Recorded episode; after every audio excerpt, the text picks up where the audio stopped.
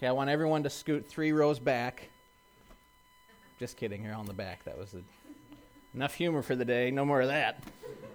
All right. A little tip for you if you want to wake up. What was that? Anita, thank you, Anita. She's always looking for extra Christian points sitting in the front. A tip for you if you want to get yourself going in the morning is to uh, not eat for several hours and then uh, drink a bunch of caffeine and uh, really get you going. A little shaking, but to it, a few side effects. But if you want that extra boost, I recommend it. It's kind of what I'm running on this morning. So if things come out a little jittery, or blame the caffeine, okay? Not me. He is alive, and, and we're grateful to be here this morning, and uh, we need to keep in perspective, like we said, that everything changes. We're going to be talking about the armor of God, so if you want to turn to Ephesians 6, we'll start in verse 10. And one of the main themes that we're going to be talking about today is warfare. Warfare. Life is hard. Anyone agree? Life is hard. Between the broken world we live in and the broken bodies that we hold, life is hard. And what makes it even tougher is the fact that we are facing an enemy that is far stronger than we are. He is. He is stronger than you, he is stronger than me, immeasurably. And the prince of this world, the, the devil, Satan, has enormous strength, and he's our foe. His armies that he rules over and directs, his armies would be convicted of every war crime that there is because he does not fight fair, does he? He's a deceiver, he's a liar. There's a song from a group that I like uh, called Caedmon's Call. I don't know if anyone still listens to them or not, but one of their songs says this The prince of the air's been beaten, but the loser still fights. We know as Christians that Christ is alive, therefore the war's been won, right? It, it's over. We have the victory. Christ secured the victory. But Satan hasn't clued into that yet, has he? And so he still fights.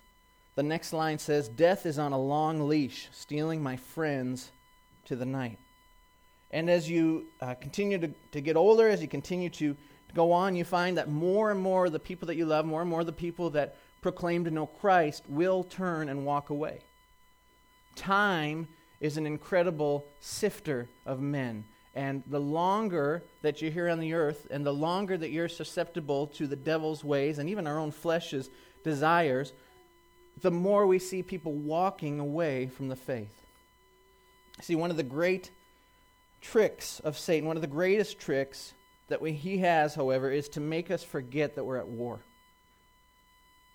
He tricks us into thinking that we're not at war. And so what happens is he neutralizes us by feeding our flesh, our own flesh's longing for apathy. And so we simply volunteer to, to take a nap or to sit down right on the battlefield, right there.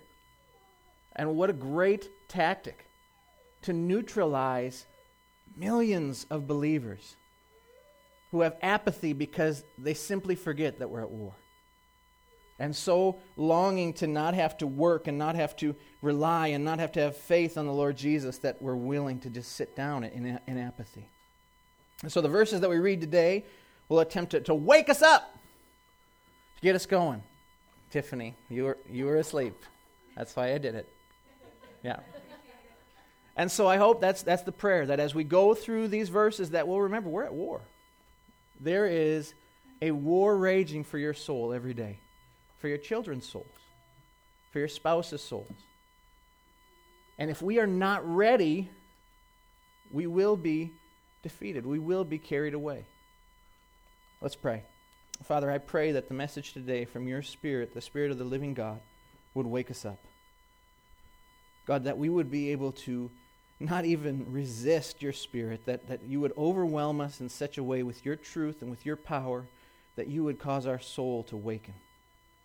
God, if there's areas of my life, not if, the areas of my life, God, that have apathy and atrophy and, and rebellion against you, God, please today use your words, use your spirit to, uh, to just destroy that.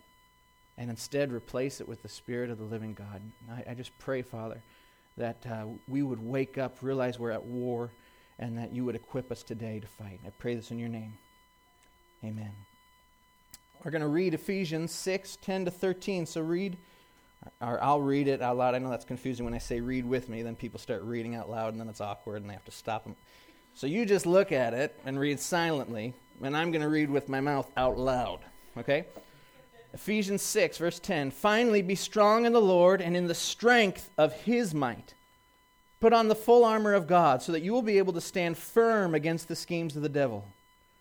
For our struggle is not against flesh and blood but against the rulers, against the powers, and against the world forces of this darkness, against the spiritual forces of wickedness in the heavenly places. Therefore, take up the full armor of God, so that you will be able to resist in the evil day, and having done everything to stand firm. I'm going to be actually, my passage is verse 14, but I wanted to touch on verse 10 to 13 because uh, uh, understanding of the context and understanding of the verses before we start describing the actual pieces of the armor of God is so essential and so important that we understand what's going on here. So we read in verse 10 where it says, Finally, be strong in the Lord. I want to present to you this morning that perhaps everything that you have thought about what it means to be a Christian soldier, that's hard to say, Christian soldier, is perhaps a tad misplaced. You see, a soldier in our mind is supposed to be strong, they're supposed to be fit, like me. I was hoping for a lot less laughter, thank you. They're supposed to be trained to wreak havoc on the enemy with guns blazing. Think Rambo, think G.I. Joe. Some of you don't even know who they are, and that makes you feel really old, okay? Think warrior, right? And that's what we're conditioned to think of as a soldier. But the picture that Paul wants to place here is uh, is of a Christian soldier that's very different. In fact, Paul, not even once in Ephesians 6, will talk about how strong and capable we are as Christian soldiers. He just he doesn't mention it. He doesn't talk about the great agility and, and, and the great uh, endurance that we as Christian soldiers has. He, he doesn't talk about it. In fact, just the opposite. He points out that only when we are leaning on the capable and strong and brave and impenetrable God are we truly Christian soldiers. See, in verse 10, he never says, Be really strong and show off your strength and might. What does he say? And this is key. What does he say? He says, Be strong in the. Be strong in the. Lord. In the Lord. He doesn't say be strong in Jess. He doesn't say be strong in KT or in Nita. He says be strong in the Lord. Not in our own strength, not in who we are, not even our own personality or our ability to do certain things. Our strength as Christian soldiers is misguided when it's placed anywhere else except in the Lord. And the strength of His might. The strength of His might. I want to point out another fascinating piece of this passage, and and again may go against our preconceived notions about what it means to be a soldier, but that's a good thing, I think, because God calls us through his servant Paul in this passage that we stand firm. That we stand firm. Now, when we think of a soldier, like we said, guns blazing, lots of shooting, lots of great moves, kill shots. But what this is talking about when it says stand firm is really a defensive stance. It is not the offensive. It's it's a and all the language that's used in this passage indicates that we're, we're not supposed to be attacking or on the offense, but rather we are on defense. We are to protect, to hold, to stand firm against. So a practical lesson emerges from that. And it's this we find out that we're not supposed to seek out or seek after Satan and his demons. It's not our job to go after spiritual warfare. It's not our job to seek him out and to find out about him. And, and, and really, this is interesting because so many uh, people inside of our Christian faith have this really unhealthy fascination with the powers of darkness. And if not, you know, it can become even an obsession. Whereas we're, they're focusing more on the powers of darkness than on the living God. And that's not what we're called to. You see, we're called to stand. Our call has nothing to do with Satan, really. But it's rather to resist, to stand firm, and to protect and struggle against when he attacks. And he will attack, won't he? Think in your life this last week. Has he attacked? And maybe he just plays on your own flesh because your own flesh will attack you as well. That piece of you that still fights against what God said is right and true and good. And Satan will use that, and oftentimes, if he can use that, he doesn't have to do anything else. And Satan will attack you. If he's not attacking you right now at this morning, uh, moment, morning, wait till this afternoon, because he will. We know about him. Turn to 1 Peter 5 if you could.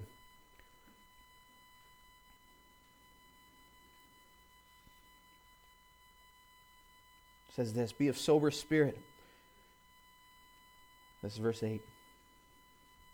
Be of sober spirit, be on the alert.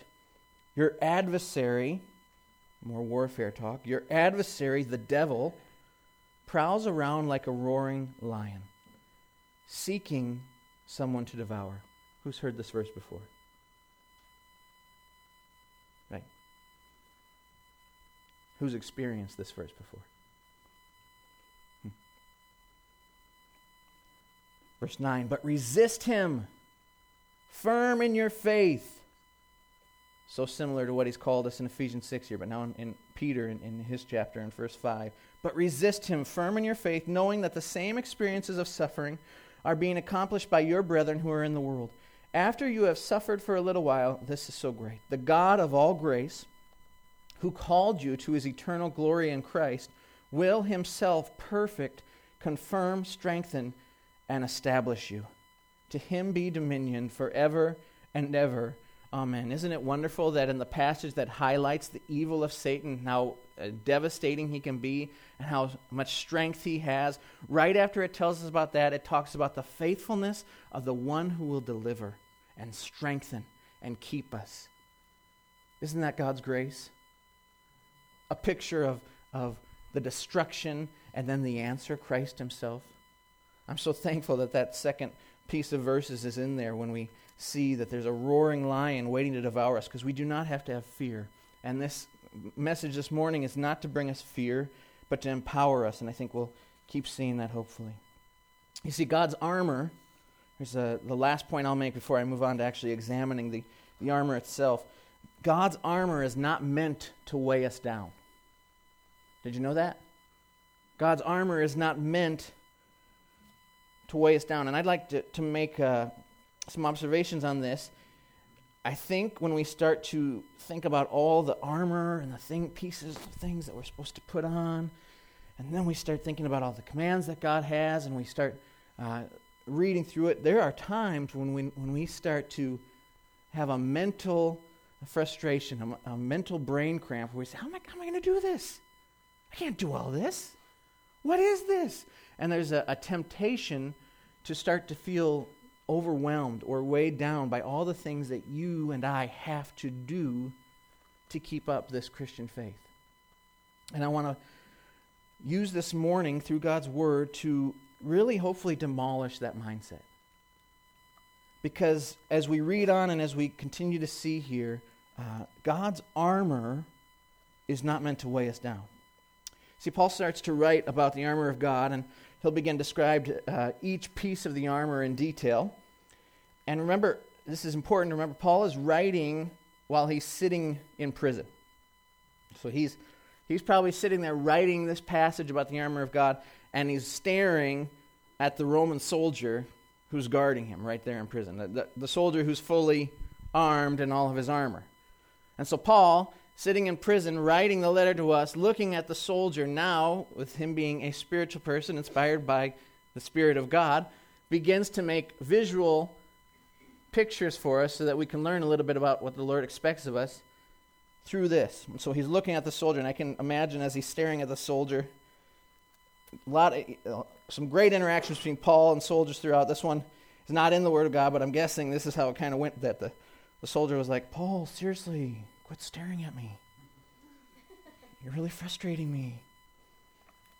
No, you cannot wear my armor. Stop, Paul. Go to sleep. Everyone else is. And he's just staring at this guy, really frustrating him, annoying him. And but he's getting the point that this man, this Roman soldier taking his job of guarding Paul because it wasn't easy, because sometimes God would intervene and Paul would just walk out. He was taking it seriously. Now, the armor of a Roman soldier weighed between 60 and 90 pounds. 60 and 90 pounds. That's heavy. Nicole, what is um, full, full guard, full gear for the guard, the packs, all the gear? What do you think that weighs?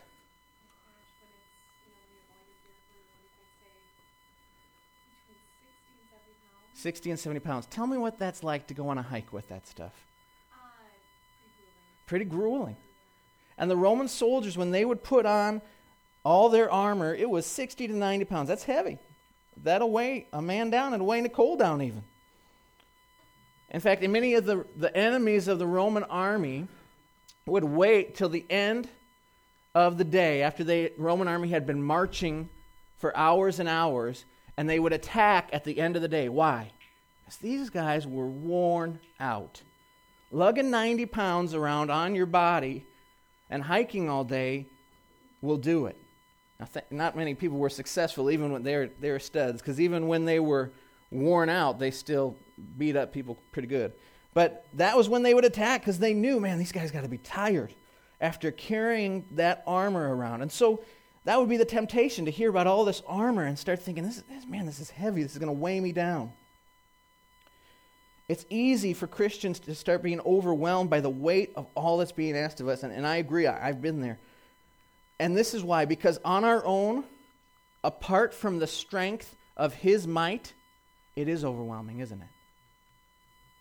On our own, apart from the Lord Jesus, it's impossible.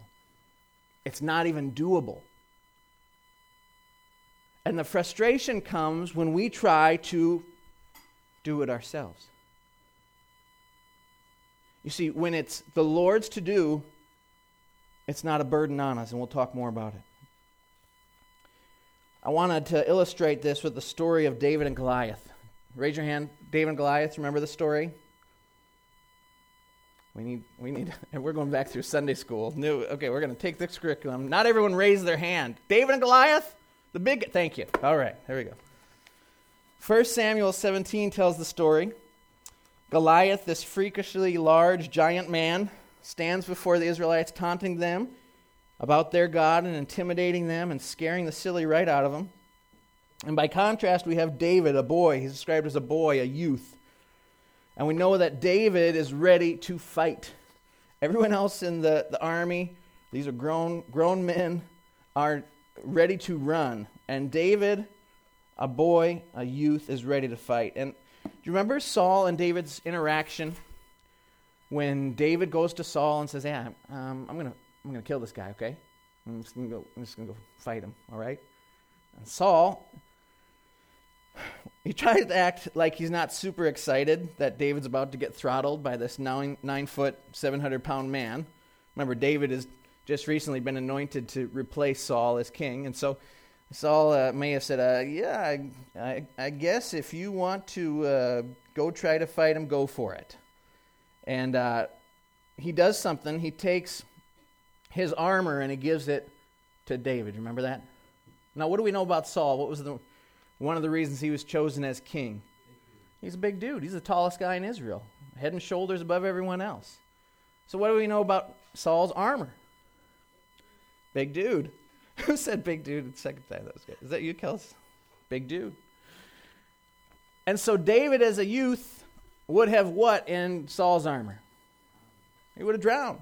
And he goes and he puts it on. I love the way David comes out. He's like still super polite about it. Instead of being like, uh, Saul, you're not too smart. This doesn't fit. He comes out and says, Oh, I haven't tested this armor, Saul, so I'm going to go without it. Okay. That's how I was responding. I haven't tested it yet, so I'm just not going to use it. It's not, dude, are you serious? Come on. You're the king of Israel and you're not smart enough to see. No, he was very polite. But that was the truth. It was too weighty, it was too heavy. And he couldn't move. He was, he was, uh, it would have been a death trap for him, really, because he couldn't have, have, have done anything. It weighed him down. And we read in, in 1 Samuel, and read in the second here, that David decides to shed man's armor, man's strength, man's own effort for protection, and he exchanges it instead for the armor of God. He lays down everything that would be of man's effort, everything that would be of man's ability and strength to muster up the guts and the courage and the ability to accomplish something, and he sheds it. He says, I don't need that. It won't work, it won't be enough. And instead, he replaces it with the armor of God. 1 Samuel 17 45 says this Then David said to the Philistine, You come to me with a sword, a spear, and a javelin. But I come to you in the name of the Lord of hosts, the God of the armies of Israel, whom you have taunted. This day the Lord will deliver you up into my hands, and I will strike you down and remove your head. I love that he just adds that. And he tells them how he's going to. I'm going to strike you down, then I'm going to cut off your head. And I will give the dead bodies of the army of the Philistines this day to the birds of the sky and the wild beasts of the earth, that all the earth may know that there is a God in Israel, and that all this assembly may know that the Lord does not deliver by sword or by spear, for the battle is the Lord's, and he will give you into our hands. Do you see that? The armor of God is weightless. The armor of God is freeing. The armor of God is joy and healing and power. And David embraces the one thing in this situation that could have caused the victory, and that was God Himself. Isn't that a beautiful picture? Isn't that a beautiful picture? And as we examine the armor of God now, remember that this is not meant to weigh us down. This is for our freedom. This is for our good. This is for our joy. And we can embrace it. We can put it on and be, this is, this is weightless. I've never moved this well before in my life.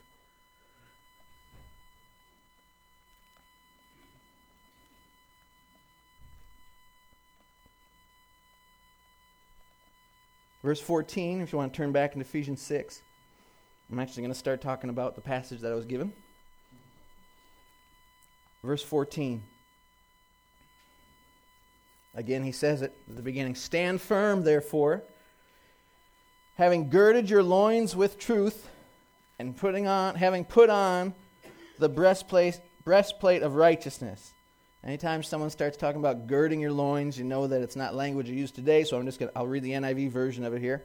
Stand firm then with the belt of truth buckled around your waist, with the breastplate of righteousness in place. Stand firm then with the belt of truth buckled around your waist, with the breastplate plate of righteousness in place. What's the first thing we see in that verse that we, we talked about again? He repeats it stand firm. He's not saying don't go attack. He's not saying do anything else. Stand firm. Stand firm. The belt of truth buckled around your waist. What is truth? Pilate asked. What is truth? I'll ask you that question. What is truth?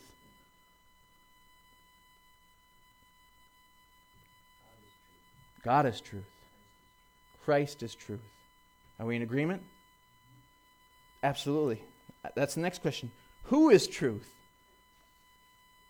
Christ is truth. John 14, verse 6. Turn in your Bible there because I think it'll be good for you again to be reminded with your own eyes that this beauty is written right into God's Word. John 14, verse 6 says this Jesus answered, I am the way and the truth and the life. No one comes to the Father except through me. If you really know me, you will know my Father as well. From now on, you do know him, and you have seen him. This is an amazing, amazing passage. Anyone that ever says to you, no, Jesus didn't claim to be God, is it, that's baloney. It, it doesn't get more clear than this. He's saying, guess what? Let me blow your mind for a second. I am the way. I am the truth. You see, Jesus is claiming to be the truth. He is. Jesus is the truth, and the belt on the Roman soldier was a piece that held all the other armor together. Okay? This, for me right now, my belt, it just keeps my pants up. And the fatter I get, the more I need this belt. I didn't even used to need belts other than it was a fashion statement.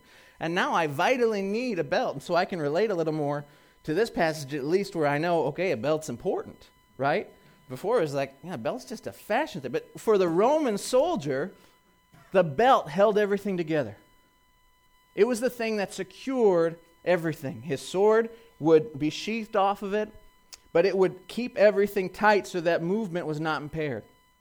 It was the truth that keeps everything together. And who is the truth? It's Jesus. Jesus is the truth. The second piece of armor that Paul mentions, verse 14, is the what? Breastplate of breastplate of righteousness. Very good. Who is righteous? Jesus. You had, you had a good chance. I was to. That's right. Thank you, Joe. That's right. That's what I was looking for. I wasn't even, it wasn't even a trick question. That's right. Jesus is righteous. Next question. Everyone but Joe can answer this one. Who is our righteousness? Jesus. Philippians 3, verse 9 says this.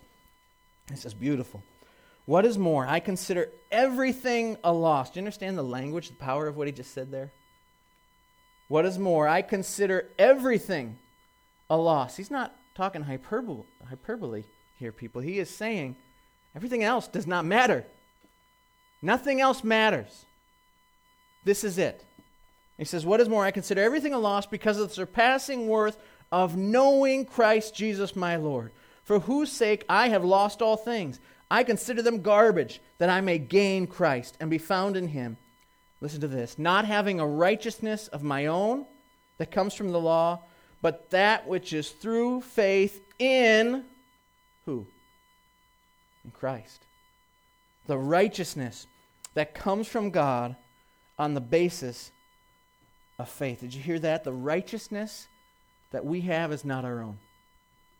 There is no righteousness on our own. We cannot do enough good things, do enough good works to be righteous, to be considered right in the sight of God. It is impossible. And so instead, we stand on the righteousness of Christ himself. 2 Corinthians 5:21 explains how this happened. It says God made him who knew no sin to be sin for us, so that in him, that is Jesus, we might become the righteousness of God. Do you understand that? Our place in Jesus Christ is where our righteousness lies. It's the only way we can be counted as righteous. It's Him, it's Christ, it's about Him. And so the breastplate of a Roman soldier protected them from the onslaught of attack from the enemy, whether it be the fiery darts or the arrows or a blow from a sword. It protected their person's greatest organs and it protected them from the great strength of the opposition. Our righteousness is not our own. You see, ours could never stand. If it was my own integrity or my own goodwill or my own effort that was reliant on me to stand against Satan, guess what? I tried that quite a few times, and it doesn't work. It doesn't hold. See, I have no righteousness of my own to offer as a defense. I have nothing good in me apart from Christ that can stand.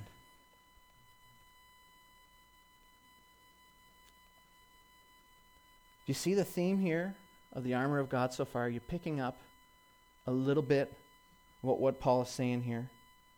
Paul is saying, put on the armor of God. But what is he really saying? He's saying, put on Christ. Put on Christ. Colossians 3:10.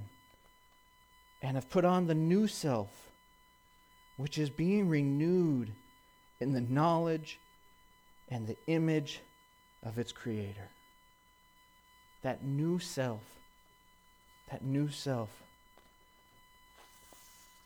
Go back to the very first verse of verse 10. Finally, be strong in the Lord and in the strength of his might. If you read this passage carefully, it is always be strong in.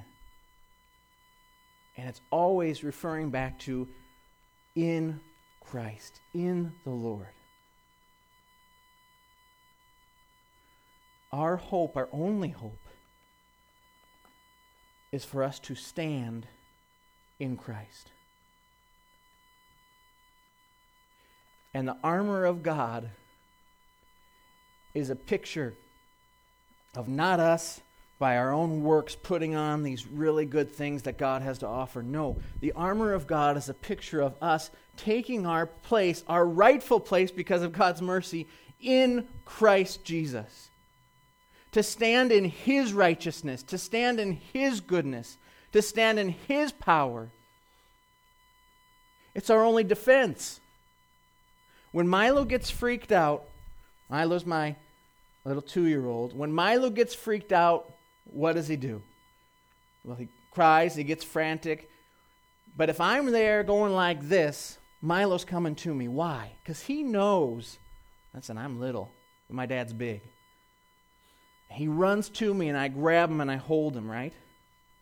And in a child's mind, think of this in a child's mind, everything's okay really, no matter what's going on, if you're in your mom and dad's arm and you bury your head like right here where you can't see anything and really can't even hear anything because you're pushing so hard against, you know, man, there is safety and security there, isn't it?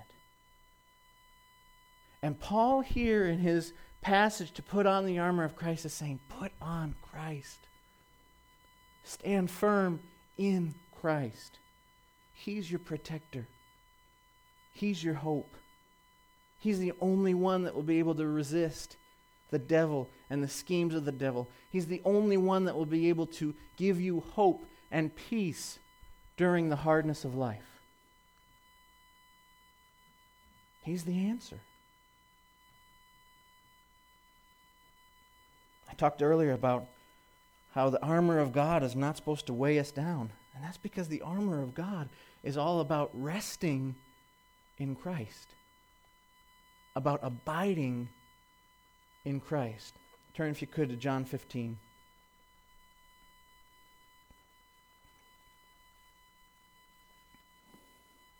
We got enough time, so I'm going to read this whole passage. But listen, please, to um, the beauty that's offered to us in our relationship with Christ.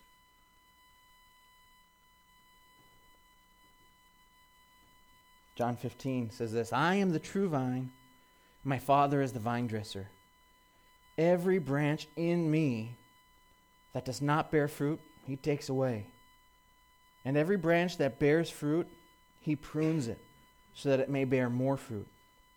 You are already clean, you are already righteous, if you will, because of the word which I have spoken to you. Abide in me, rest in me, and I in you.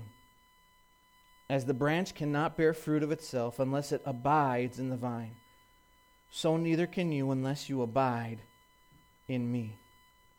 I am the vine, you are the branches. He who abides in me, and I in him, he bears much fruit. listen to this. For apart from me, you can do nothing.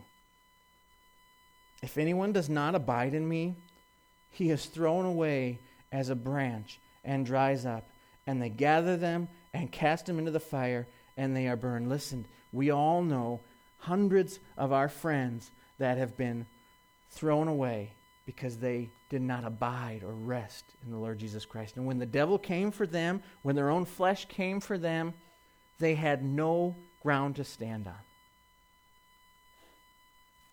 Verse 7 If you abide in me and my words abide in you, ask whatever you wish and it will be done for you. My Father is glorified by this. My God loves this, he's saying, that you bear much fruit and so prove to be my disciples. Just as the Father has loved me, I have also loved you. Abide in my love. If you keep my commandments, you will abide in my love. Just as I have kept my Father's commandments and abide in his love. These things I have spoken to you so that my joy may be in you and that your joy may be, be made full. The call is to put on Christ or to abide in him in the strength of his might. My challenge, or I, I believe the Spirit's challenge to us this morning, is to acknowledge that we are at war, to acknowledge that um, there is a craziness right outside our door that is happening every day and destroying and seeking to destroy us.